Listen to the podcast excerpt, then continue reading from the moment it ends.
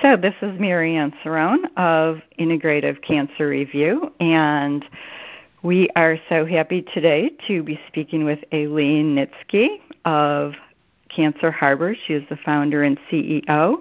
And welcome, Alene. Thanks, Marianne. So can you tell us about what Cancer Harbors is and what kinds of services you offer? Yeah. Cancer Harbors is an online program that is designed to provide guidance and support for a year at any time after primary cancer treatment is finished. So what it does is it fills that gap when people finish treatment and they leave the careful watch of their oncologists and are kind of go back into the community and have to regroup and figure out how to get back into living their lives, not as a cancer patient, but reaching out to a more normal type of existence. It provides guidance and support during that time because that can be a very stressful time for people. And it's an everyday life-based, practical, skill-oriented program. So what it does is it addresses a lot of the common issues that people have after they finish treatment, like ongoing symptoms, fatigue, anxiety, figuring out how to set realistic goals for themselves as far as recovery, and some of the social and occupational and just psychological issues that go along with coming back into the world after being a cancer patient. And what it does, there are really two different branches of it. One is an online program where it provides materials that are self-paced and video-enhanced, where people can read them and watch videos, and then they have access to a video conferencing platform where they can actually interact with me face-to-face and ask questions and get guidance. Then the other part of Cancer Harbors is individual coaching, which people can sign up for separately from the online program. Fantastic. So how do people pay for these services? They pay for them themselves. This is private pay. It's not covered by any insurance, unfortunately, at this point. But it can be given as a gift. Okay. And I'm also looking into partnering with some nonprofits who might be able to pay for the services for people who can use the service. Right. That way, it's not a burden on the person who just got through cancer treatment. Right. But you did mention the pricing is monthly, and it can be paid for monthly. Reasonable, yeah. Yeah. Right now it's $17 a month. And or $185 a year, which is really like the price of a meal once a month going out to a restaurant. Right. It's a very small amount to pay for something. Right. Yeah, that sounds like a great value for, as we know, the many benefits of exercise for people, who've been affected by cancer diagnosis. Mm-hmm. Yeah. So, what kind of benefits are you seeing or, what is your objective for your clientele? My objective for my clientele is really to empower people to take action for themselves as far as their health. Not only is it about functioning better and improving the amount of movement and changing behaviors to be more healthy, but it also teaches how to advocate for yourself in the healthcare system as you're going forward. It helps you with relationships and friendships that may have been altered by the cancer experience. Mm-hmm. It addresses a wide range of issues. So it's not just exercise, although physical activity is a very big part of it, and it is encouraged because physical activity ties into your ability to think clearly, to be more creative in solving problems. It can help you spiritually. It's physical activity can do so many things for you. So it's that's a very big emphasis throughout the whole program. Okay, yeah, that's very important. So from what I've seen of your background, from what I've read on your website, your background sounds really perfect for doing this kind of work. And I was wondering if you could explain to the listeners what your background entails and how that affects, how it contributes to the work that you're doing. Okay. Yeah. Well, my background is, it's kind of all over the place, but it's like a puzzle, and it kind of all fits together and worked out very well for what I'm doing. I am an oncology nurse, but I came to nursing later in my life. I actually started out in natural resources, got a bachelor's degree in forestry, and became interested in running at the end of college, and I became a competitive athlete, and so I run ultra-long distances. Wow. And, yeah, so what that taught me is really about physical activity and listening to my body and the discipline and habit, not the discipline of somebody else telling you what to do, but discipline within myself and having a habit that is healthy and, exercise really teaches you that, or having some kind of regular activity. Oh, yeah, and, definitely. Yeah, and I find that people who don't exercise regularly really don't seem to listen to their bodies as well. They're not as familiar with how their body should feel, and so that I think that's a really important piece of this, even though professionally, it doesn't really fit in. So anyway, I had my natural resources background. I ended up going to graduate school, and I started studying exercise physiology, and I found out about this program of research in health benefits of leisure.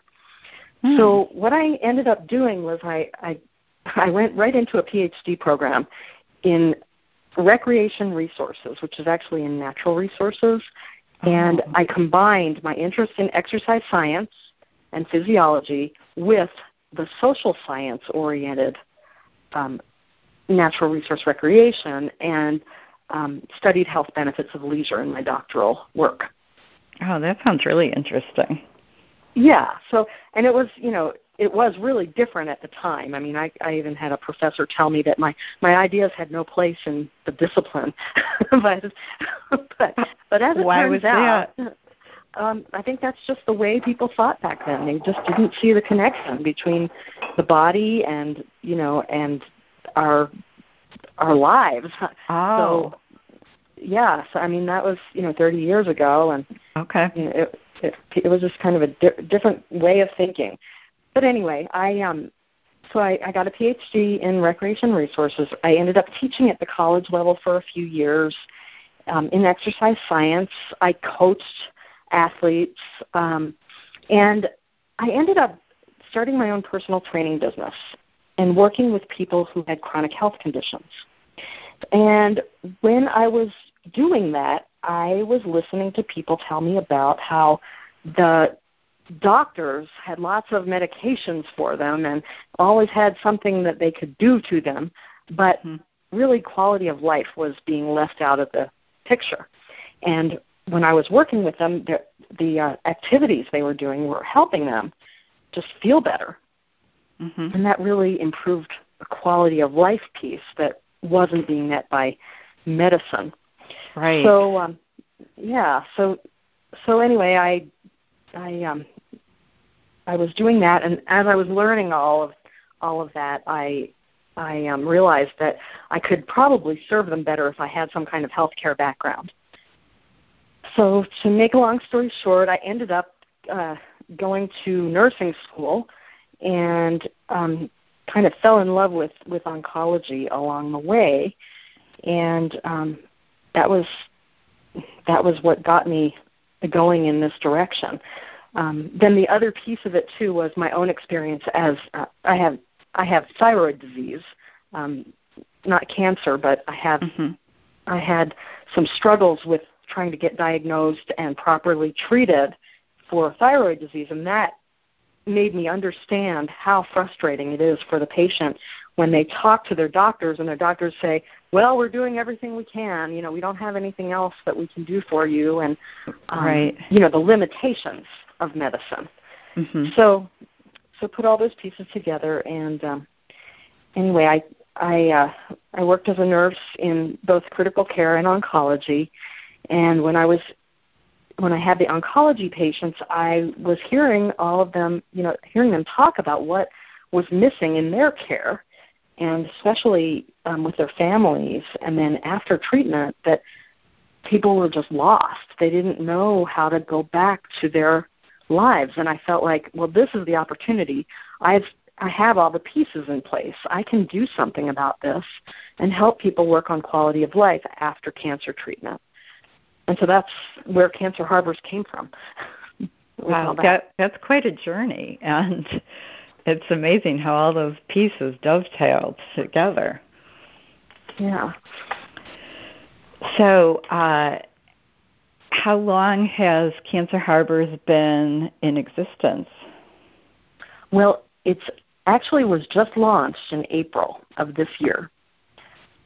I've been building it for a couple of years now. Okay, yeah. It sounds like it's quite an endeavor. And you're located in Colorado. Yeah, Fort Collins. Okay. And so, but your potential clientele is not limited to that area because you have, you know, the video conferencing and all that. Mm-hmm. Yeah, it can be worldwide, really. I mean, anyone... Right. Anyone with an internet connection can use it. Yeah, that's a wonderful model because there's so much need and so many people who are in areas that they don't have, you know, cancer centers or, you know, cancer resource centers accessible to them. Or even if they do. Yeah.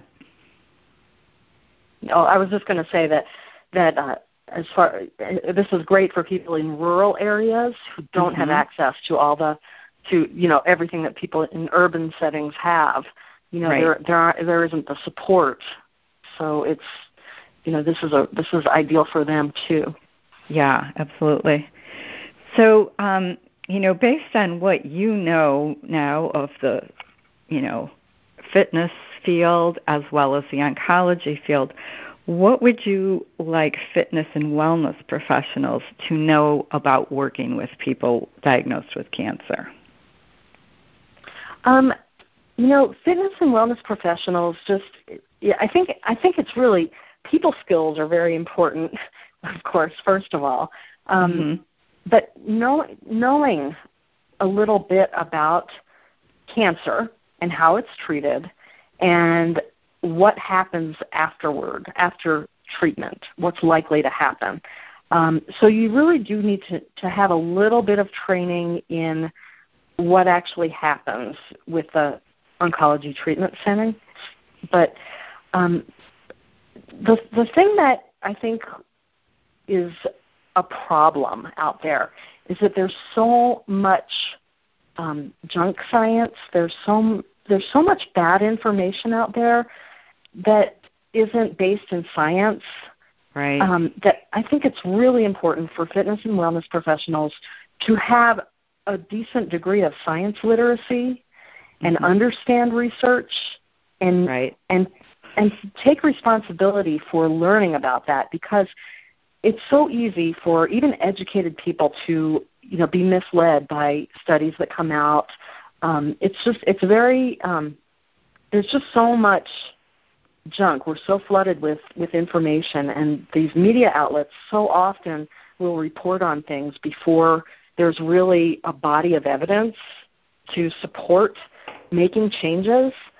So you have to be really careful. I would just say don't promote shoddy science, and be responsible. I see that too. Mm-hmm. Yeah, because people don't know. You know, they're if they don't have the background themselves, they're really at the mercy of their providers and their doctors and whoever they interact with. So it's really important to make sure that you are doing something for them that's really going to help them, right? And not mislead them to buy products or supplements or things that are really not helpful and may even be harmful. So it's very important to be responsible about that. Is there anything in particular that you would want them to know about what people are going through after they've been through cancer treatment? Well, I think it's really important to be able to empathize in some way, and it's very hard if you have not had cancer yourself.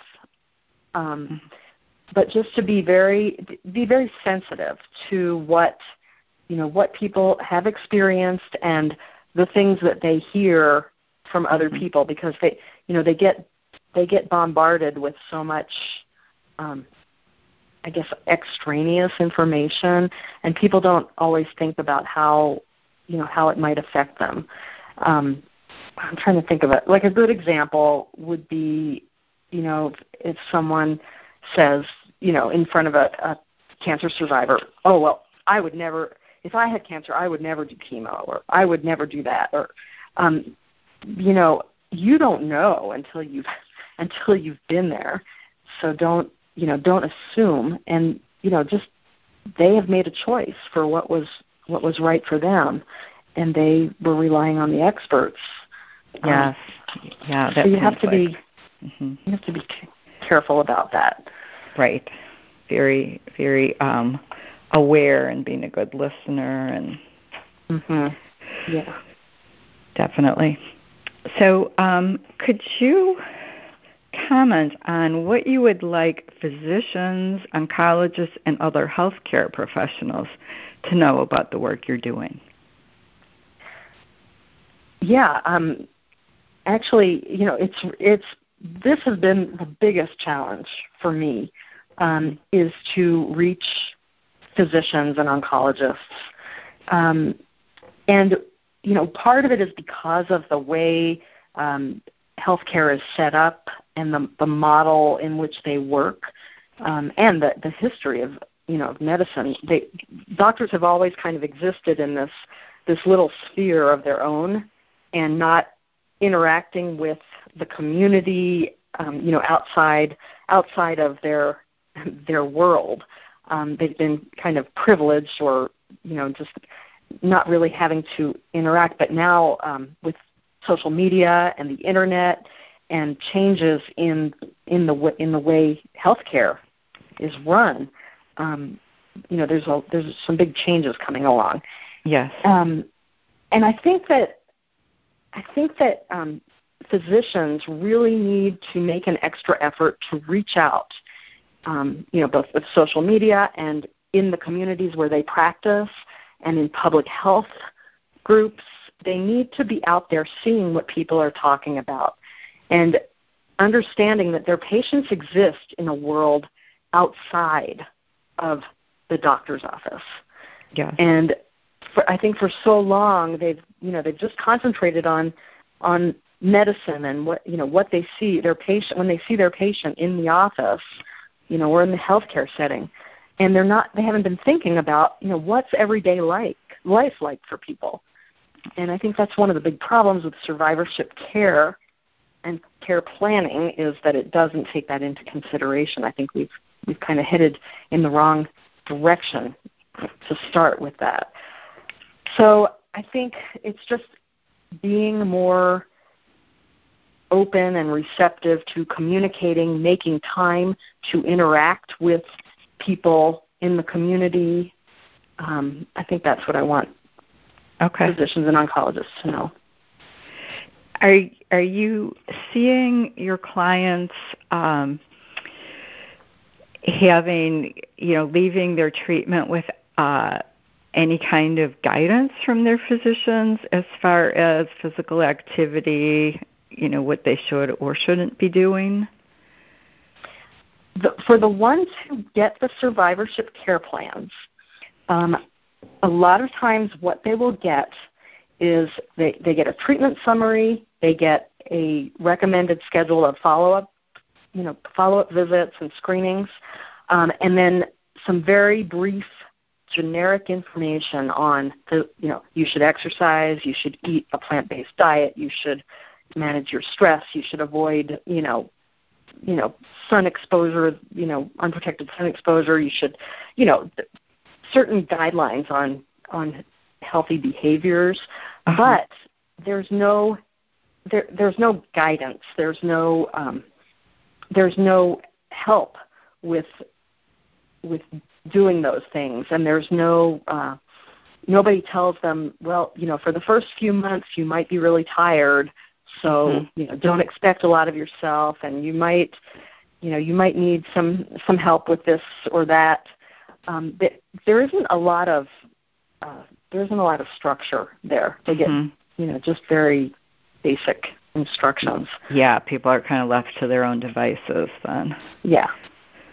And so then what are you seeing when people are left on their own? Are they, running into obstacles, getting an activity plan going? Yeah. Well, first, I think the biggest thing is they really don't know what to expect. They don't know how they're going to feel, and they don't know how long they're going to feel that way. The fatigue is the biggest thing. I mean, most people report fatigue, and then the other thing is the anxiety about recurrence, and feeling like, oh wow, nobody's really watching me now. What if the cancer comes back before my, doctor's appointment? What am I going to look for? How will I know, if there's something wrong? There's that, and they don't have any idea when they might start to feel better. So that's one of the things that they're struggling with out there. Right, definitely. So what kind of things, would you offer in terms of people dealing with not only the physical but the, emotional effects? The Cancer Harbors program has these. It's almost like chapters. There are these modules, and they address these different topics. And it's all activity-based. They are different activities that people can do to help them cope with those issues. They're actually projects to get started on. I mean, they're not major things, but they're things to think about, and there are suggestions, and there are different things that are going to work for some people. There are different options for different people. But, for example, learning, I'm just going to give an example of, lifelong learning. Sometimes just getting out into the community and learning about something new, can help you. It can help you cognitively. If you're dealing with some brain fog or chemo brain, learning a new skill very slowly with the social support and just the enjoying being around other people, it can take your mind off that fatigue and feeling kind of fuzzy all the time. Yeah, that's a great suggestion. So can you tell us about how is Cancer Harbors and the work you're doing helping to shift the paradigm for the trajectory of care for people affected by cancer?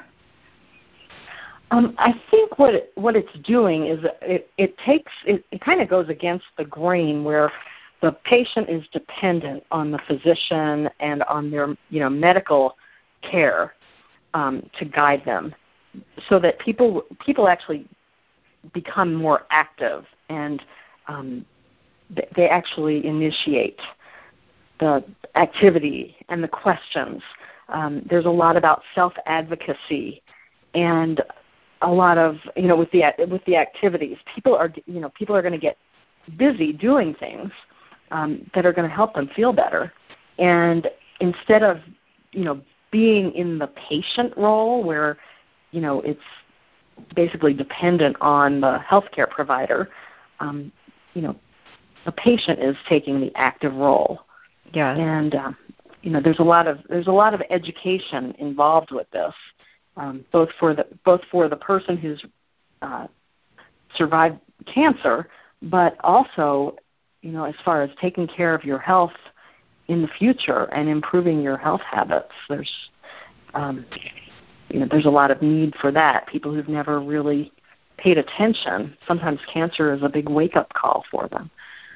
Definitely.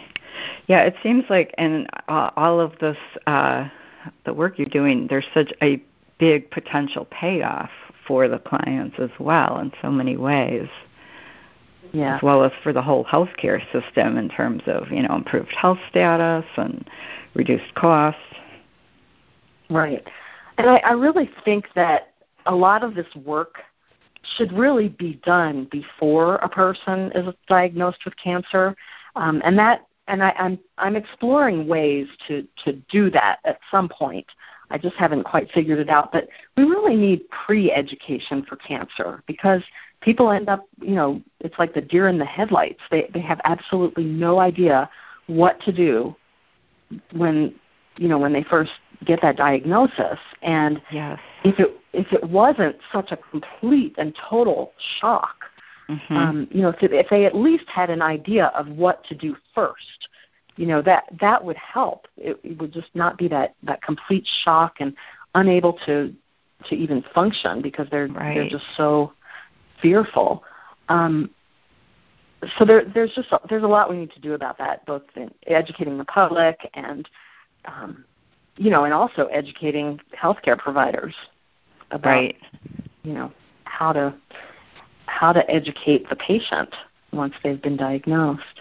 Yes, it seems like there's just kind of an overwhelm of information in all of the arenas and how to get that to the people that need it. Yeah, it sounds like you're providing a lot of, services that fill in those gaps. So now if somebody was in treatment and they wanted to, initiate an activity program, would you work with them then, or is it only for people who are out of treatment? I do work with people who are in treatment, and that's, with my individual coaching. However, someone could use Cancer Harbors even if they're in treatment. I really recommend it for after treatment just because when you're in treatment, there's just so much going on and you can be so tired and it's hard to, your life is really taken over by being a patient. You have so many appointments. So I think it's better to wait. Yeah. But as far as the individual coaching, yes, I do work with people. In fact, most of the individual clients I have are actually people who have, more advanced cancer and That just seems to be the way. That just seems to be who gravitates toward my individual coaching service. Well, that makes sense because so many people now cancer becomes a chronic condition that they have to live with. So treatment is just indefinite. Mm-hmm. Well, that sounds just like really wonderful benefits for people, and I'm sure a lot of these benefits kind of rub off on the caregivers as well, who can either, enjoy the improved health status of the person that has the cancer diagnosis, as well as probably benefiting in their own lives, getting a more awareness of how to be physically fit and active. Yeah, the Cancer Harbors program definitely benefits the caregivers probably almost as much as the people who are who have had the cancer. So it's there's a lot of information there that caregivers can use. It's not designed specifically for caregivers, but there's so much information in there that is useful for, or it doesn't even have to be a person who has cancer. I mean, people could benefit from a lot of the activities in there just to improve their own health and their own, functioning. So it'd be something that the people could do together. Yes, exactly. Yeah, that sounds great. So can you tell us about how people can find you and get in touch with you and learn more about your services? Yeah. They can go to cancerharbors.com. That's the website. Okay. And if they want to email me, they can email info@cancerharbors.com. Okay. And then, we also have a toll-free number that they can call, and it's 1-844-9-HARBOR. Okay. And so those are the ways to reach us, and that's great. So is there anything else that you would like to share or that I haven't asked you? Well, you can go to Facebook. We do have a Facebook page, okay, Cancer Harbors. You can go there and like that. And I do Facebook Live videos on short topics. So that's one way where you can find out more, or just get the benefit of hearing about me talking about cancer care and cancer survivorship care. And we also have a YouTube channel with. It's called Cancer Harbors, and it has a lot of exercise videos and some other topics on there that is accessible by anyone. That sounds great. I just feel like the key that I hear you talking about so much is accessibility, which is just so important, that because the need is so great. Mm-hmm. Yeah. So thank you so much for spending this time and for the great work you're doing, Alene. It's really been a pleasure to talk to you. All right. Well, thank you, Marianne. I appreciate it. All right. I look forward to talking to you again soon. Okay. Thanks.